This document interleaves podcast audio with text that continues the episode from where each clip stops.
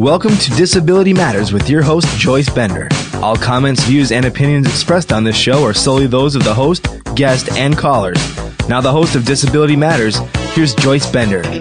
Welcome to the show and welcome to Disability Mentoring Week. I am so excited. I'm always excited for Disability Mentoring Day where high school students with disabilities can go to companies and shadow an employer for one day. Oh, it makes such a difference. If you're not familiar with it, go to aapd.com and please, please consider getting involved. Speaking of being involved, I must tell you, I am so excited to have uh, our guest today on the show. Um, I know her. I know she's the real deal. She has been involved nationally in some very important legislation and has worked tirelessly to improve the employment of people with disabilities. She is the president of the National Organization on Disability. Welcome to the show, the president, Carol Glazer. Thank you, Joyce. It's a pleasure to be here. It's an honor. Well, it's a pleasure to have you. And Carol, for our listeners that may not be familiar with you and your position at NOD, could you explain that for a minute? Sure, Joyce. NOD was created in 1982 at the start of the International Year of the Disabled Person. Its founder, Alan Reich, was the first man ever to address the United Nations in a wheelchair. That was an historic moment. And it's especially poignant today as our Senate debates the uh, UN Convention on the Rights of People with Disabilities. And NOD is taking an active stance uh, in helping that treaty get approved, hopefully, this year in our Senate.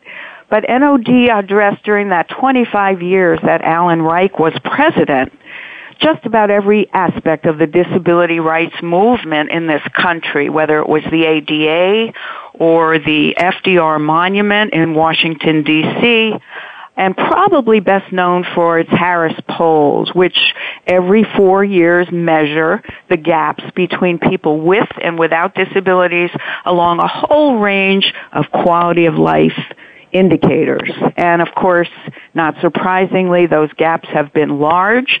Some of them have been closing, but the one that's been the most persistent is in employment. And those are numbers that haven't really changed much since the ADA. Only about 20% of working aged Americans with disabilities is now participating in the workforce and is employed. And that number is more than double the number for people without disabilities.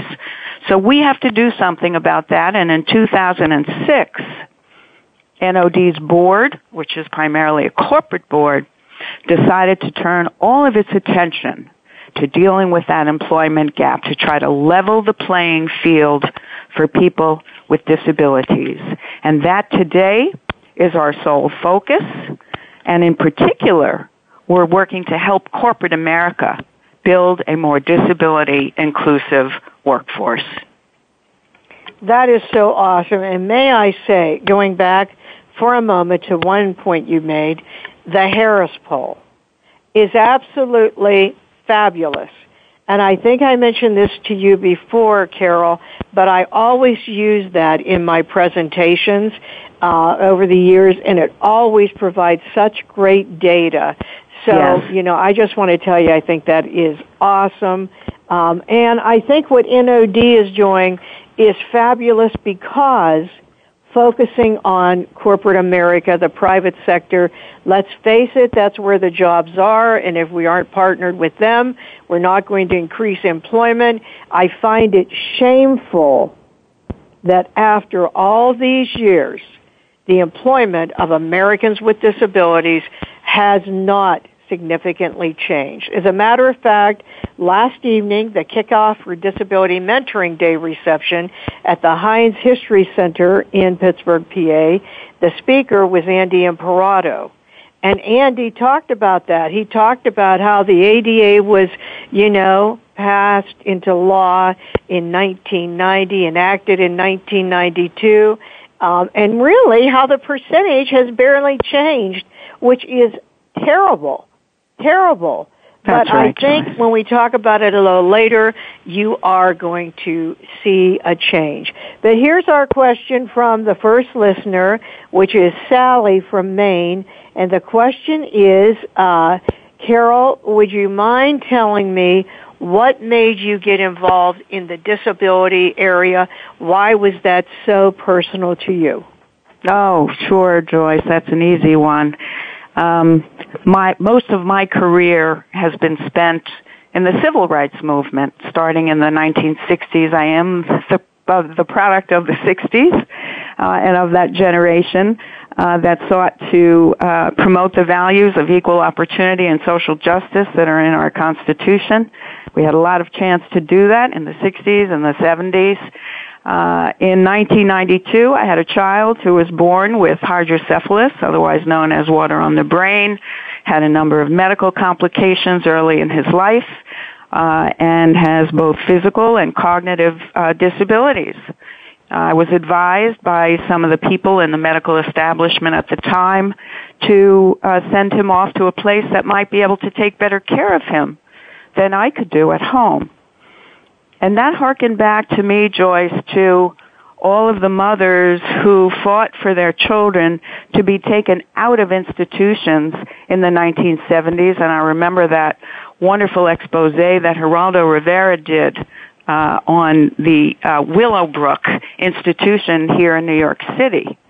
Uh, and I realized that there were mothers who came before me for decades who fought for the right that my child had to live at home and get a decent quality education and blend into the community just as my other son without disabilities.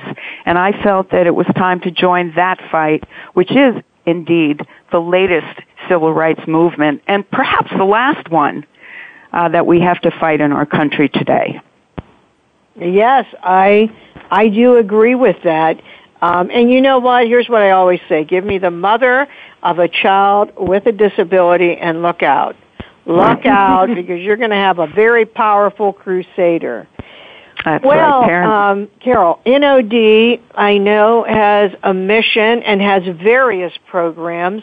Um, how about if you talk about that? Sure, Joyce. Um, you know, when we started uh, working on employment, we formed a partnership with the military and uh, started working with the most severely injured veterans coming back from Iraq and Afghanistan. And that gave us a lot of grounding into the way that, uh, in this case, veterans, which were uh, getting the public imagination in many respects were being treated and that gave us a chance to learn some lessons and to point to some lessons that employers were learning as they tried to uh, make veterans uh, get included in their workforce. From that, uh, and again, with a corporate board, we have almost every industry sector represented on our board, and we also have a CEO council that is made up of corporate champions for disability diversity. With all of that, we we realized that we could really make an impact by helping corporate America to build a more inclusive workforce.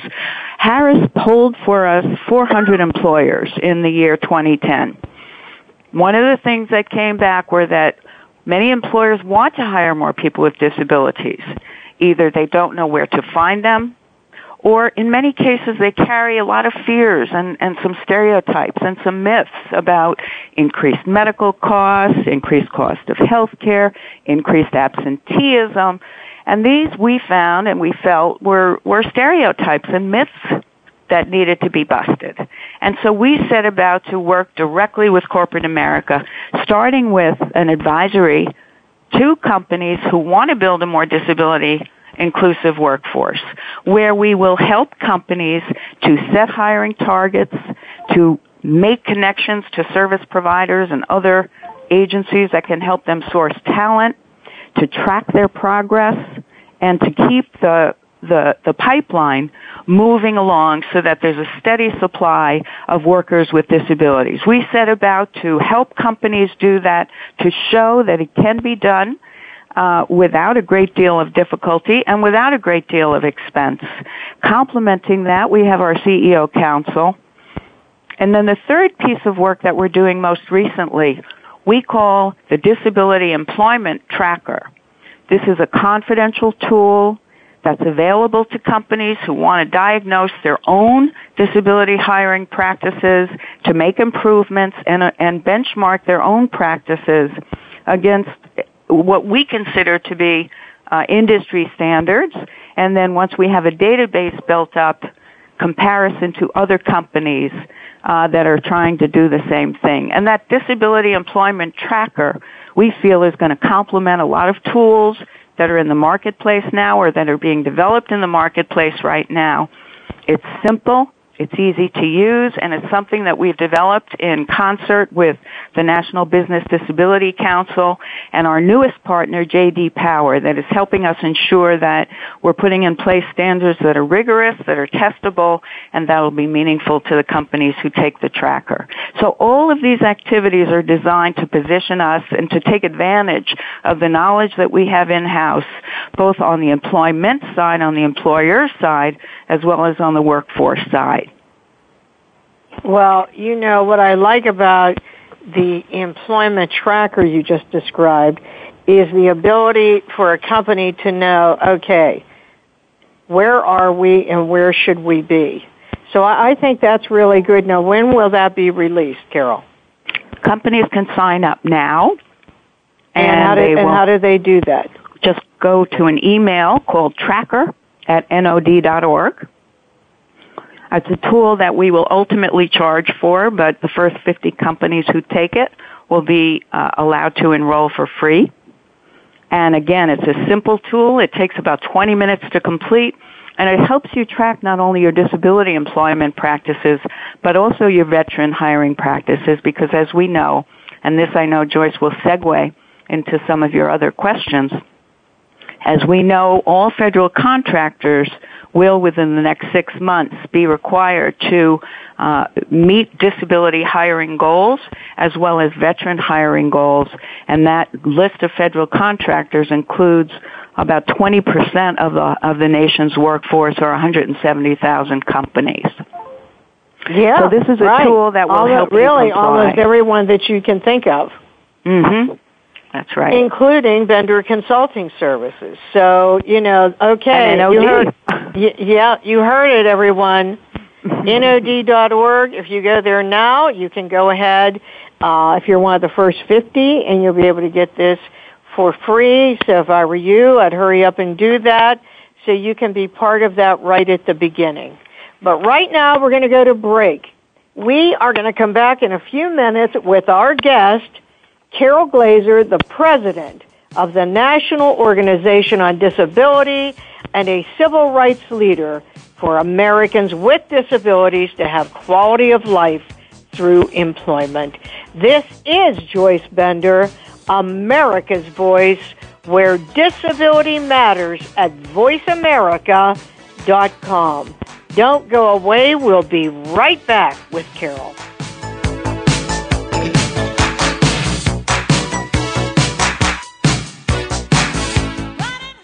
News, opinion,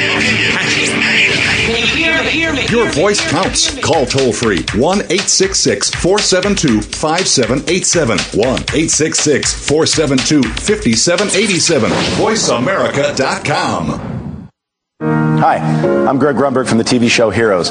One of my personal heroes is my son, who, like more than 3 million Americans, has epilepsy. When someone with epilepsy is having a seizure, their brain is temporarily producing more electricity than their body can handle. They can shake, or stare, or fall down. They can also even briefly lose consciousness.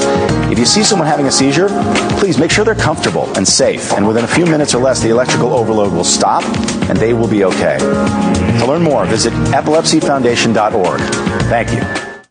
Each week, Jimmy Gould brings you the stories and the people that you want to hear about. Tune in to A Current Life to hear about the journey to success, how our guests became the people they are today, and the highs and lows they experienced along the way.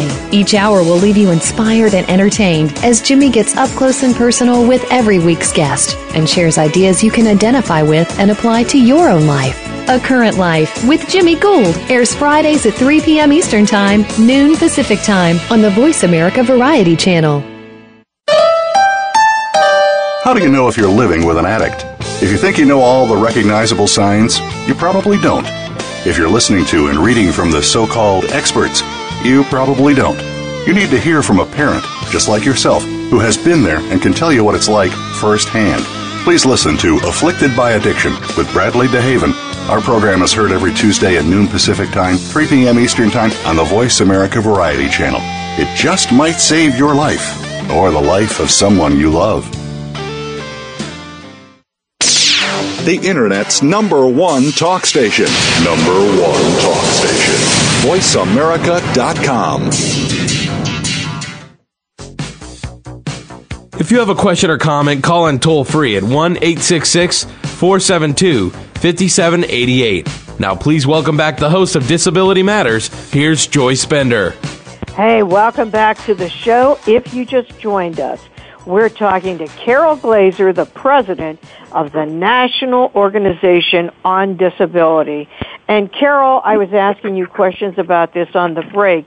I know you presently have strong corporate support. Mm-hmm. So maybe you can share with our listeners some example of your corporate su- supporters, programs they support, and even how people could contribute funds to NOD.org.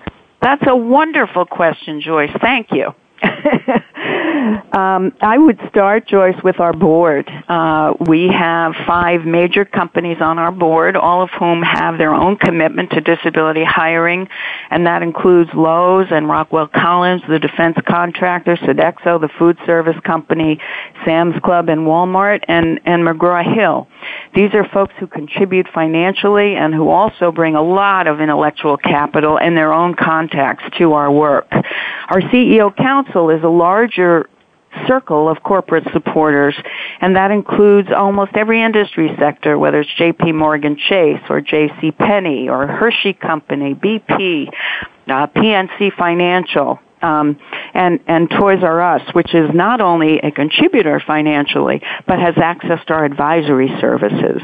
And those are that that's another part of the concentric circle of companies who are actually reaching out to us and, and accessing our newest program, which is our Bridges to Business Advisory Services. And this was something we developed, Joyce, in response to a survey that Harris did for us in 2010. Again, that showed that employers many cases want to hire people with disabilities, but they need a little bit of help and guidance, particularly uh, they find daunting at times. The whole public uh, disability employment system, the workforce development system, the, the, the alphabet soup of organizations and agencies that are either uh, publicly funded or that are funded privately but get government contracts. And oftentimes employers have many of these agencies coming at them all at the same time. Uh, claiming to help them and, and, and positioned well to help them. But companies often are daunted by all of that. They want a single point of contact. They want a way of accessing a pipeline of candidates that looks to them uh, like some of the other ways they access candidates. And so that's probably the biggest service that we offer to companies through our Bridges to Business advisory. We call it Bridges to Business because we are building a bridge between the supply side of the labor force and the demand side that is employers. And we're making it easy for companies to identify in their communities the service providers, the manpowers, the staffing agencies that can actually help them source candidates candidates. We help them put in place tracking. We help them set hiring goals. These are going to be services that federal contractors are going to need in order to comply with 503 and the so-called 503 rule change, but which all companies are going to be able to benefit from.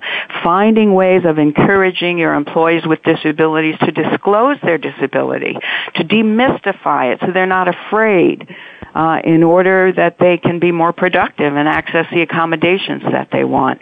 So there is already a sea change that is going on now by companies who are supporting us and who are joining a growing list of corporate supporters.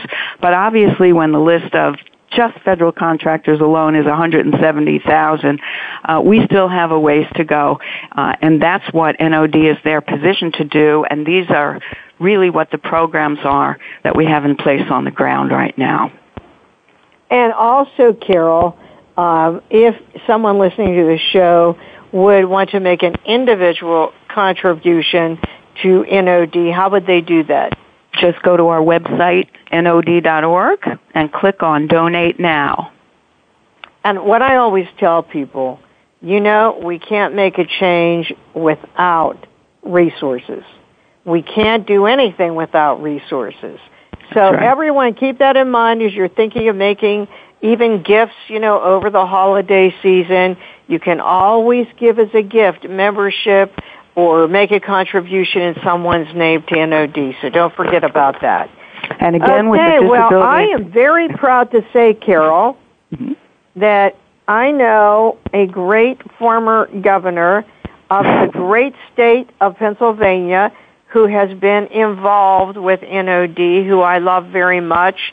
So I thought you could share with our listeners the role of Governor Ridge. Oh, sure, Joyce. That is indeed a pleasure because it is my privilege uh, to work with Governor Ridge. We know that he's a, a man who has long served his country as a veteran, as a congressman, as a governor, as the first Secretary of Homeland Security in this country where he took over uh, a hundred a workforce of 180,000 and merged 20 different agencies into one after 9/11. He's a man who's always stepped up to the plate. He is a fierce, fierce advocate for the rights of people with disabilities, for leveling the playing field, for creating economic justice.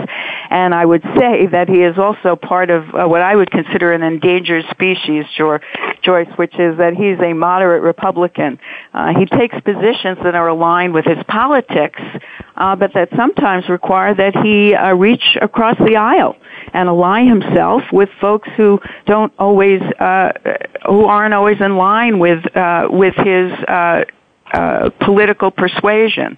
Uh, we could use a little bit more of that in Washington right now, or we'd be out of the rancor and out of the gridlock. But um, that's just uh, that's an aside. He is a person who has been a stalwart advocate for people with disabilities, and has joined some of his colleagues in Congress to support the the new UN Convention on the Rights of Persons with Disabilities. Uh, he is the chairman of our board. He leads a blue ribbon board uh, of companies of some of the most, uh, the largest and most important companies in America today. He has helped put in place these initiatives. He's a businessman himself right now. He's a very strong uh, chairman who is willing to use the bully pulpit or the pen uh, as needed and his name as needed to get out there and fight for our issues. Oh, and you know, to show everyone what Carol means about being a moderate Republican, people in the Democratic Party love him, work with him. I mean, he is just so awesome. As you said, a statesman, an example we need more of right now. Um, but a little story about Governor Ridge. He was, when he was a Secretary of Homeland Security, he was overseas and a gentleman that worked for him got this phone call um, that it, it, while he was eating dinner, that it was Governor uh, Secretary Ridge that wanted to speak with him. And I remember this person telling me they were absolutely terrified. Why the heck is he calling me? And you know why he was calling? He wanted to tell him, you know, when I was leaving and I examined the staffing, I noticed that there aren't a lot of people with disabilities working in, in the Homeland Security Agency. So I called to say change that. I'll, I'll never That's forget right. that story. And I thought, you know what? And that is so him. And also, he wrote an op-ed piece about Section 503. Am I correct? Yes, he did, Joyce. We call that the uh, we call that the "What's all the fuss about?" op-ed piece. And what he wrote to say is that with all of the rancor that uh, was going on about the uh, the rule change that had been proposed by the Department of Labor, DOL proposed a change to uh, something called Section 503 of the Rehab Act of 1974, and the uh, the the rule change would require again all federal contractors to set uh, hiring goals for people with disabilities. And some in the business community came out with very vocal opposition to that rule change. And um, uh, protesting the the bureaucracy of it, protesting federal mandates, protesting the requirements they'd have to uh, live under for tracking and for uh, for maintaining paperwork. Some claimed it was uh, in opposition to the ADA because it required that employers give people an opportunity to disclose a disability during before they're actually offered a job. Uh, so there was quite a bit of uh, kicking up of, of dust over this uh, by many um, in, in various quarters. And indeed, if the original rule as proposed had come out, it, it might have been a little bit uh, stringent. Uh, Governor Ridge was uh, courageous enough uh, to write uh, in an op-ed. This was the end of 2012 when the rule had just been proposed or was in the middle of being considered and said, look, um, this is not a big deal. Uh, just let's start hiring people with disabilities. You hire all the time. This is not that difficult. This is not that heavy a lift. If we would all get together and simply make this kind of a commitment to hire, we would all recognize that this is an untapped workforce that can add hugely to your bottom line and to your productivity. So that was a, some consider a game changing uh, piece. But again, he wrote another op-ed, Joyce, that appeared in the Wall Street Journal last week commending this administration and the Department of Labor for listening and for taking into account the views that the administration had heard over a three year period of considering this rule change. And they really did come out with a rule that was sensitive to the needs of the business community, that listened to federal contractors, that were responsive to concerns about bureaucracy, but that stuck to the guns on the 7% hiring goal. And that's very, very significant because we know, you look at the Civil Rights Act of 1964, it was a, a, a, an act to prevent discrimination uh, of racial minorities in the workforce. It wasn't until affirmative action came along 10 years later that the employment numbers really started changing. So we knew that people needed, businesses needed a bit more of an incentive than simply preventing discrimination in order to change their hiring practices. We saw the same thing, not surprisingly, with the ADA.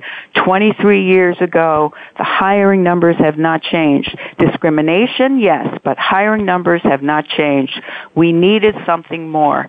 In this case, the Department of Labor, to its credit, was willing to exercise the leadership and accomplish this extra incentive for federal contractors through this rule change.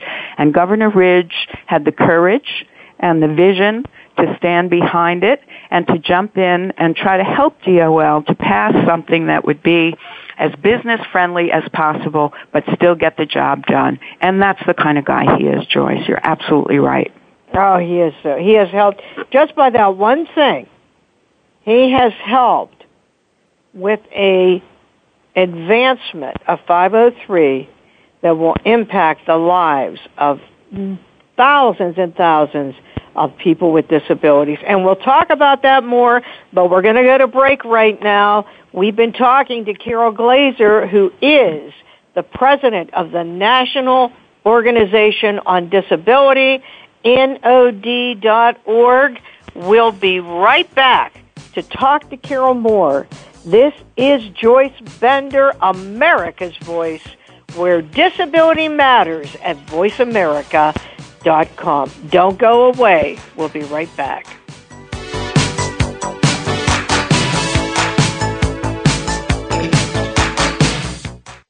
News, opinion,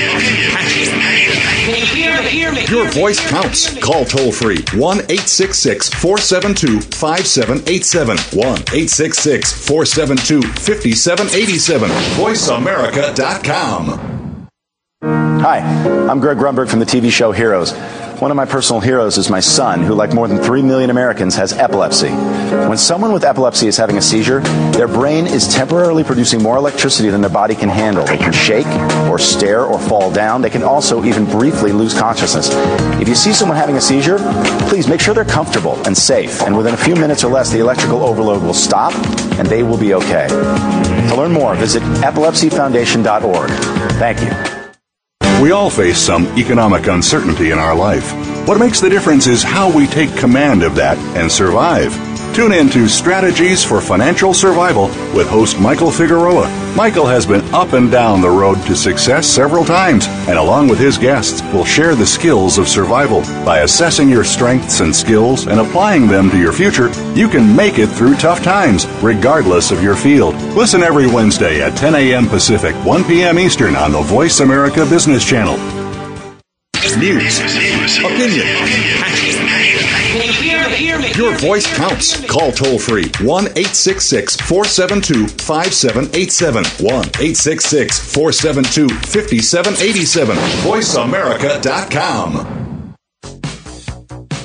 If you have a question or comment, call in toll free at 1 866 472 5788. Now, please welcome back the host of Disability Matters. Here's Joyce Bender.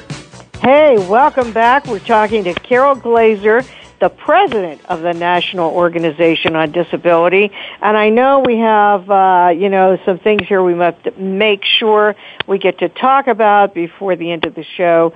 Uh, but I do have to read this comment to you from Linda in Kansas. And it is, uh, Miss Glazer, thank you so much for everything you did to help with Section 503, it is going to change the lives of not just adults, but children with disabilities hoping to have employment in the future. Thank you very much. Oh, wonderful comment.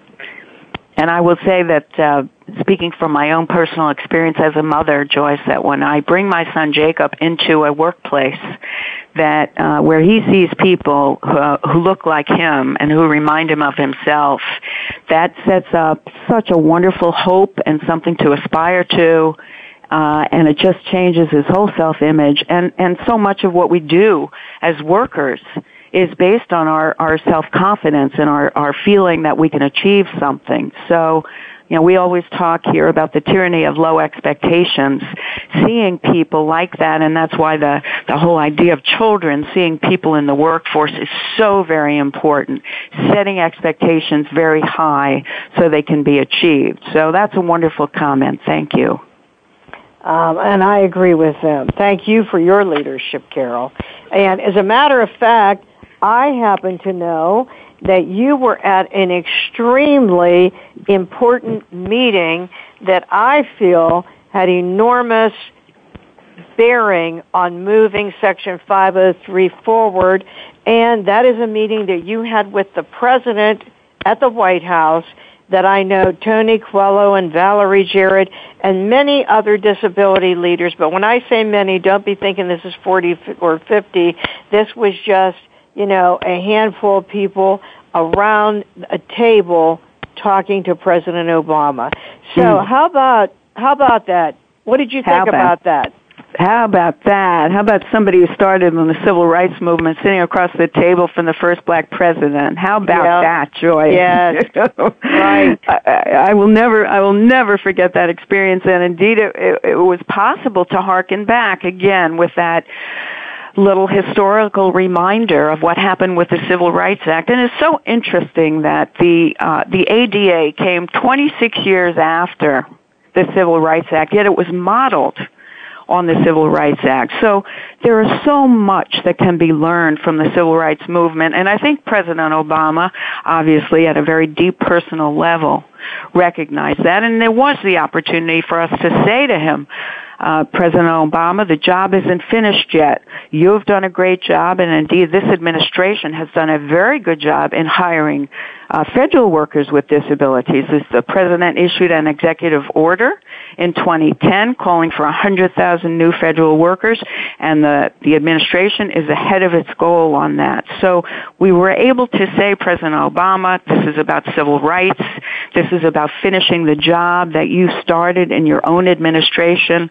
This is about reducing the $15 billion a month that this country is spending on cash and health benefits for people with disabilities who are not working. And we know from our own data that between two thirds and three quarters of those people who are not working want to work and can work. So we're living with a system that we know is broken and we know the taxpayers are paying more than they need to. And until we fix that, by teaching employers how to hire more people with disabilities, those numbers aren't going to change. So it was an opportunity to present to the president in so many different ways why this was a good idea. And indeed, he had the rules sitting right there on his desk. Joyce and I got to bring an NOD pen. We we have NOD pens that we give out to people, and I, it was just a moment right there, sitting across from Valerie Jarrett and Barack Obama with my NOD pen, and being able to just push the pen across the table and say, "Mr. President, it's on your desk waiting for signature, and here's a pen." It was a wonderful moment. I'll never forget it. oh, I mean, to me, that was a historic moment. And also to add to that, um, Secretary of Labor Tom Perez was at that meeting, and he too is a major advocate for the employment of people with disabilities. Unbelievable leadership by, by Department of Labor um, by Pat Shiu, who is the head of the Office of Federal Contract Compliance Programs. Courageous, smart leadership. Yes, and you know, I just I have to mention Valerie Jarrett because I know Valerie. I've spoken to her, and she just she was on my radio show, and she made it very clear that she was going to be a champion for people with disabilities, and she has kept her word. So, you mm-hmm. know, I just want to tell you how highly I think of Valerie Jarrett. Yes. Well, we've been getting a lot of, uh, and congratulations, Carol, to being at that historic meeting at the White House. Well, to all of us, Joyce, to all of us. Well, I think- Carol, we've received a lot of calls from, uh, and I actually have had a lot of people ask me directly you know, questions about 503. One of my favorite questions is when someone says, when was this new law written? And I say, new. exactly. What are we talking about? This was 40 years ago, exactly. just never enforced, but this was yes. 40 years ago. Yeah. So, you know, yeah. a lot of people really, they're not clued in to uh, the Rehabilitation Act. I know even when I've spoken to CEOs, you know, that they are not. So how about if you share a few highlights of what Section 503 of the Rehabilitation Act is. Sure, Joyce. And, and the original Rehabilitation Act, again, merely prevented discrimination, and something a little bit more was needed in order to give that extra push to uh, the business community. And so probably the most important part of the rule change is that for the first time, companies have to set a hiring goal, what, what Department of Labor refers to as a utilization goal of 7% of their workforce. It's a goal. It's not a mandate. It's not a requirement.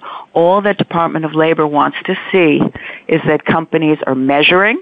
They want them to measure those who apply for jobs with disabilities, those who do do get the jobs, who have disabilities, and they want to see progress towards meeting that utilization goal year after year uh, federal contractors have to invite applicants to self-identify as an individual with disabilities at the pre-offer stage. Uh, currently, uh, what businesses do, and as required by the ADA, they give people an opportunity to disclose after a job offer is made. But this requires that companies invite, not require, but invite uh, applicants to self-disclose. And with a 7% hiring goal, it's of course going to be in businesses' self-interest uh, to uh, encourage uh, voluntary self-disclosure. Some outreach and recruitment goals are in there, the kinds of organizations that companies can reach out to. Again, not required, but some suggestions about what companies can do uh, in order to recruit uh, more people with disabilities, requirements for data collection, uh, and then some recommendations about how companies can uh, offer people accommodations. So the, the original rule came out with a lot more requirements than what I just read off to you. Uh, the new rule has a lot more latitude, and indeed, Department of Labor has said that they will be taking some time to get out there and talk to federal contractors in order to really uh, try to put some teeth into this and really identify what does it mean to do a better job at at achieving a goal. So I think uh, you know, it, it, it takes just the right balanced approach to putting in place a quantitative goal uh, without having a lot of bureaucratic requirements. Yes, and one thing that you stated that I think is so important is the part about showing progress. You know, in other words, it's not you must hit 7% this year. But mm-hmm. at the same time, it's not don't do anything about it. You know what I mean? That's I mean, right. if, if if they see what are we moving to not even one percent or two percent, you know that is going to be an issue, and that's why I think it's so important to realize that people with disabilities are not going to be burdensome. They're going to help the bottom line. You know, and, and you have a vast labor pool to choose from. Also, I've had people say, oh, we're violating the ADA. You're asking the person what their disability is. No, you're not. You're asking the person to voluntarily self-disclose. Not, hey, as I'm interviewing you, do you have epilepsy? So, you know, I think we need to make that clear because I'm not sure that people understand that. Carol, do you have information on this on your website? We do. Uh, we have a statement uh, that I made, and then we have um, additional information on 503 with some of the things that, that we've just mentioned. What we will be putting up on our website are some some answers to commonly asked questions like this issue of self-disclosure. Again, as you said, Joyce, it's an invitation, and it's not an invitation to say what kind of disability you have, but merely an invitation to say that you have a disability. Some people have asked, well, is this an invasion of privacy? And the answer is no, because you don't have to say that you have a disability. It is merely an invitation. And the other thing we want employers to know is that it's not hard to get people to self-disclose. People want to disclose. People want to bring their whole self to the workforce. They want their employers to know things about them that might affect their work. But if they don't feel safe disclosing, they won't.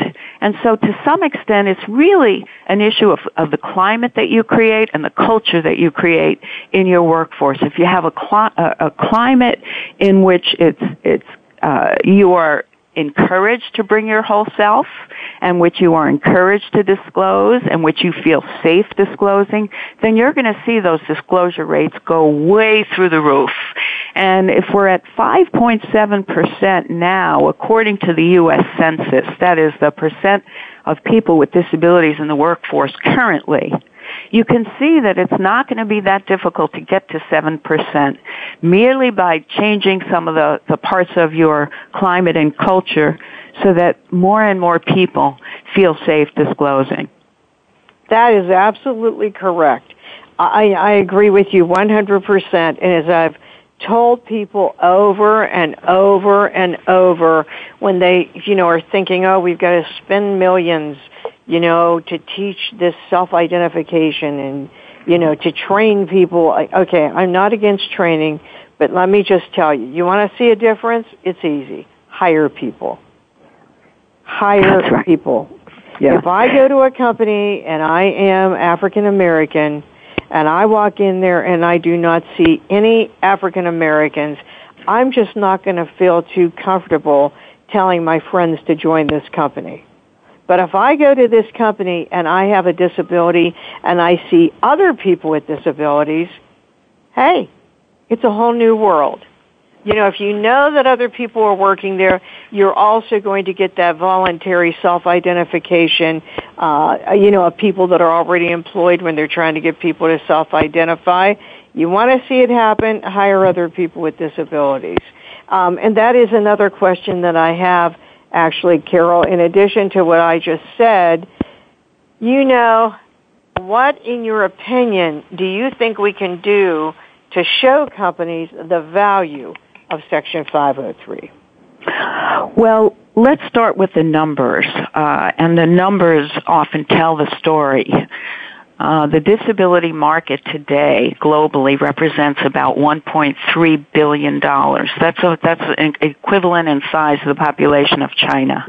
You look at the disability market that represents annual disposable income of a trillion dollars or 540 some odd billion in the US alone.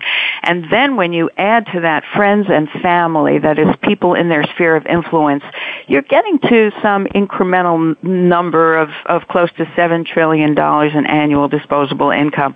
So you've got a, a market out there, a consumer market, uh, that companies have long recognized the importance of having a workforce workforce that reflects your consumer market. We also know that a, that a diverse workforce is a strong workforce, diversity in background, diversity in thinking.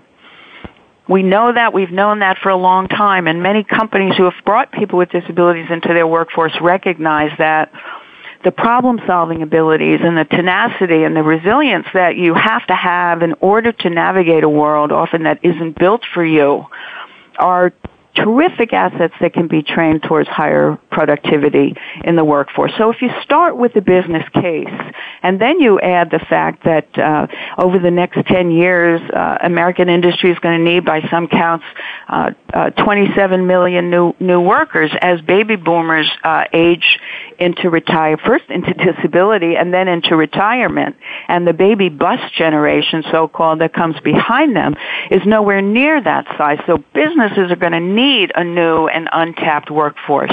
Where better to look than in your own backyard where you have only 20% of that 56 million or, or the 33 million working aged Americans who can contribute to your workforce. So businesses start with an incentive, a bottom line business incentive to hire this workforce. Then we simply have to show the good case examples. And that's why we have our disability employment tracker, and that's why NOD is going into the business of advising companies on how to implement these things. And the bottom line, Joyce, is, you know, I was at a, we had a, a conference last week in Philadelphia and we hosted companies on a panel uh, from Lowe's and PNC uh, and Walmart. It was moderated by Luke Visconti at Diversity Inc., and it was an event that was co-hosted with the Exelon Corporation. These companies were talking about how they've been successful and how easy it is and how every single hire that you make as a company is a risk. And but all it is is a hire and we're used to it and we we know that when we hire people and they don't work out, we find new people. We should never confuse a disability with a lack of talent. And as a business leader, you have to be willing to take risks in order to diversify your workforce. So there's all kinds of reasons to do this and all kinds of wonderful case examples of businesses who have done it, have done it well and have done it without considerable expense. Yes. Well, first of all, Carol, I want to thank you personally and also on behalf of all Americans with disabilities for everything you're doing to help us move forward with employment uh, because that changes everything. That is the game changer is employment. So thank you so much. Thank you, Joyce. It's a pleasure to be with you. All right. So as I'm talking about all these great things you've done, Carol, you have accomplished so much in your life already, um, but I wanted to ask you, what would you consider your greatest accomplishment? Thank you so much for that opportunity, Joyce. And you know that the the best answer to that is to talk to you about my team here at NOD. Um, it's a diverse team. It's a talented team. It's a team that uh, represents 20 people from about nine different locations because we do like to uh, walk the talk. We hire people wherever they are for their talents and their contributions. Uh, people telework at NOD. Uh, people work as, as best as they can in the environments where they're most comfortable. Uh, it's small, but it's got a remarkable national footprint, and it's an extraordinary group of people uh, who have shown an amazing ability to connect companies looking to diversify their workforce with the talent that they need. So, uh, I guess I'd have to say the proudest accomplishment now is assembling this extraordinary team of people that are on the staff of, of NOD. And I guess on a personal note, I would say that um, uh, a privilege and not an accomplishment, but it has been a privilege to, to get to witness the accomplishments of the civil rights movement and to go from uh, a march on Washington to uh, the first black president um, in the White House. Uh, all in one lifetime. And I have every hope and every expectation that in my own lifetime, I'm going to see people with disabilities move from institutions uh, that are just short of, of were just short of prisons uh, in the way that they treated people with disabilities, all the way to having people with disabilities side by side with those without disabilities in the workforce, earning a competitive wage, supporting their family, and living with the dignity of self-sufficiency uh, that can only be achieved by by having a job. Yes, and I'll tell you, it is the last civil rights frontier, the employment of people with disabilities.